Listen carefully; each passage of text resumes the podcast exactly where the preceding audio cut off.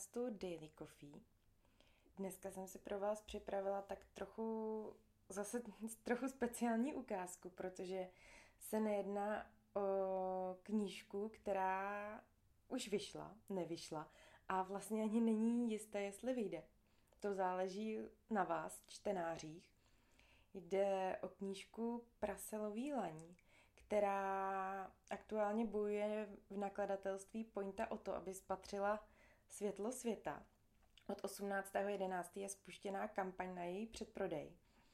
A já doufám, moc doufám, že knížka vyjde, protože se mi hodně líbí. Nečetla jsem ji tedy celou, četla jsem jenom pár ukázek, které vám vlastně následně také přečtu, nebo aspoň jednu, dvě. Uvidíme, jak vyzbyde čas – aby nebyly moc dlouhé. Ale co jsem vám chtěla říct je, že ji napsala Veronika Procházková. Nevím, jestli jste četli na mých stránkách eh, na kulturním portálu dailycoffee.cz eh, rozhovor, který jsme před nedávnem spolu dělali. Myslím si, že určitě stojí za přečtení, protože Veronika je hrozně zajímavá žena. Kromě toho, že, že píše, tak e, také dělá koučku a miluje adrenalin a myslím si, že jsem se od ní dozvěděla spoustu zajímavého. A, ale proč vlastně tenhle podcast vzniknul? Vzniknul proto, že chci tuhle knížku podpořit a chci, abyste si ji předodbědnali a knížka opravdu vyšla, protože je to prostě můj šále kávy. Vím, asi víte, že, že mám ráda knížky o vztazích, sama takový píšu, i když uh, jenom povídky a tohle je román, ale moc se mi líbí a tak jsem Veronice slíbila, že tu knížku podpořím aspoň tímhle způsobem. Ukázkou v podcastu, tak já doufám, že se vám ukázka bude líbit a že třeba Veroniku na Pointě, nevím, jestli znáte, Pointa.cz, je to nakladatelství, eh, které vydává knížky od dosud, převážně od dosud neznámých autorů ale většina z nich je hrozně moc šikovných. Tak já doufám, že až si tuhle ukázku poslechnete, tak třeba Veroniku podpoříte. Tak já se pustím do čtení a nezapomeňte se na knížku podívat. Jmenuje se Praselový laň. Zamyslím se, jestli to, co se mi zrovna prohnalo hlavou, mám říct nahlas. Někdy přemýšlím nad tím, jak by mohl fungovat normální vztah. Víš, Jakože dva lidi spolu bydlí v bytě, mají třeba každý svoji ložnici a k tomu jednu společnou. Když chtějí, tak spí spolu a když mají chuť, používají ty svoje ložnice dle libosti a bez výčitek. Sdílejí koníčky přátelé, ovšem když chtějí mít svůj program, tak ho mají. Večer se sejdou doma a řeknou si, jaký měli den. Můžou se dohodnout na tom, že si budou věrní, nebo taky, že občas ne. Vážně jsem to vypustila z pusy. Teď jen uvažuji nad tím, jestli to říkám proto, abych se mu při všech těch jeho eskapádách zalíbila a on mě nemohl tak snadno poslat, poslat do hajzlu. Snad to tak i myslím. Monogamní manželství jsem už zkusila a nakonec ani netuším, zda bylo tak monogamní, jak jsem si ho původně představovala. Jsem natolik zabraná do absurdity slov, že si ani nevšimnu, jak zmateně a konsternovaně na mě Konstantin civí. Zrovna u něj bych tohle nečekala. Hm, No, asi jo. Zabránit do rozhovoru odcházíme a o pár minut později už nastupujeme do metra. Z ničeho nic se proti nám objeví chlápek okolo 35 a Konstantin mi ho představí jako Chosého. Znají se prý z doby, kdy byly oba ve Španělsku. Ty ho znáš? Koukne na mě ten člověk. Dost dobře, zasměju se. No dám ho, respekt. My jsme spolu pracovali, rozhodí Konstantin rukama, jako kdyby byl někde v baru a potřeboval zbudit pozornost asi tak miliardy bab.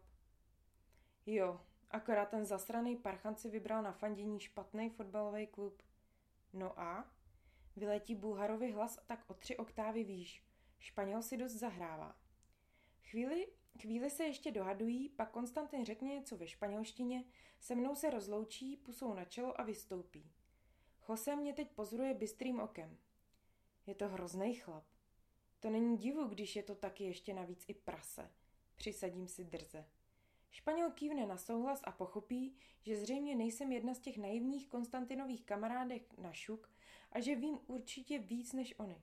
Nechápu proč, ale okamžitě mezi námi zavládne takový spiklenecký porozumění. S výrazem spokojenosti, že jsem šikovná holka, která se o sebe umí postarat, na další stanici taky mizí a já pokračuju směrem Flora. Už mě nic moc netíží. Hele, můžu mít na tebe úplně blbej dotaz? Vychrlím na něj rovnou. No, když jsem včera přijela domů, šla jsem spát a než jsem úplně zabrala, zdál se mi sen. Bylo to tak asi v 17.20.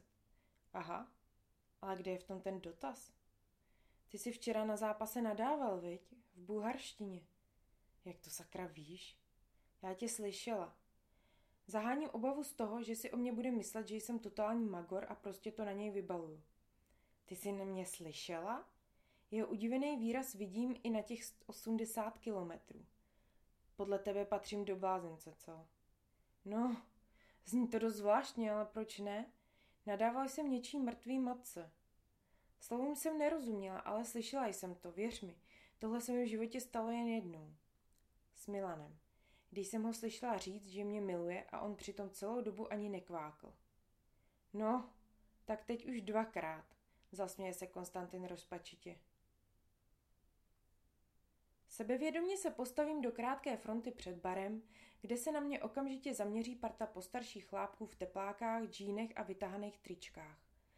Z jejich rozzářených očí je víc než jasné, že půl litry před nimi nejsou zdaleka první a nejspíš ani poslední. Jeden z nich si mě prohlédne od hlavy až k patě. Zelená barva mých šatů mu asi moc nejde do hlavy. Konstantin stojí za mnou. Aniž bych se na něj musela otočit, poznám, že je ve střehu.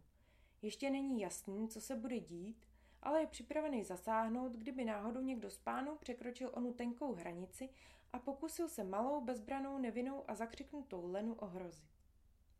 Upřímně, jak tak milé osazenstvo sleduju, polovina z nich by nedokázala z barových židlí vstát, aniž by se předtím minimálně jednou nedotkla hlavou podlahy. Muž, co na mě civí už dobrou půl minutu, nakonec sebere poslední zbytek opilecké důstojnosti, asi aby předvedl kumpánům, že na to pořád má, a překvapivě artikulovanou větou mi naznačí, že není úplně kulturně zaostalej. Ohromím tím nejen mě, ale doslova celou putiku. Ubohá Ruselko bledá, běda. Konstantin nerozumí ani jedinému slovu, takže stále vyčkává, zda dojde k obtěžování jeho doprovodu nebo následně i ke rvačce. Přeměřím cizího chlápka pohledem studený čupky a očima naznačím, že s ním budu hotová dřív, než mu donesou další půl litr. Běda tobě.